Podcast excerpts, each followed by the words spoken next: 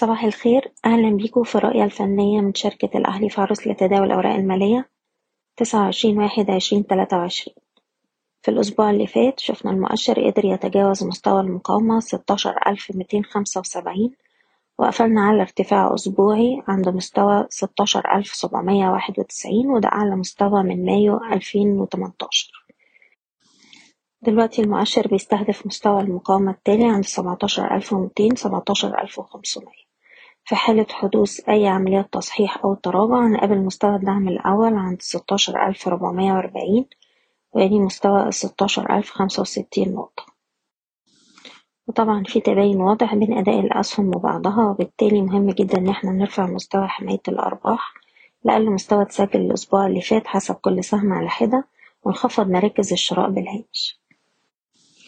وبالنسبة لسي اي بي طبعا هو كان الداعم الرئيسي في صعود المؤشر الأسبوع اللي فات بعد ما قدر يكسر منطقة المقاومة ما بين ستة وأربعين وتمانية وأربعين جنيه.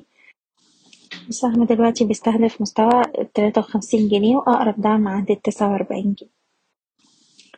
بالنسبة لبنك البركة السهم قدر الأسبوع اللي فات يخترق مستوى التسعة جنيه. كنا بنتحرك تحت المستوى ده من منتصف ديسمبر اللي فات.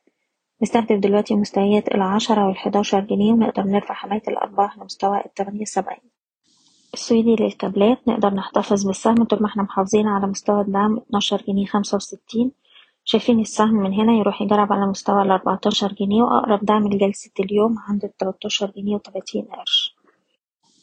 بالنسبة لسهم أبو قير عندنا دعم هام عند الاتنين وأربعين جنيه بنحتفظ طول ما إحنا محافظين على المستوى ده.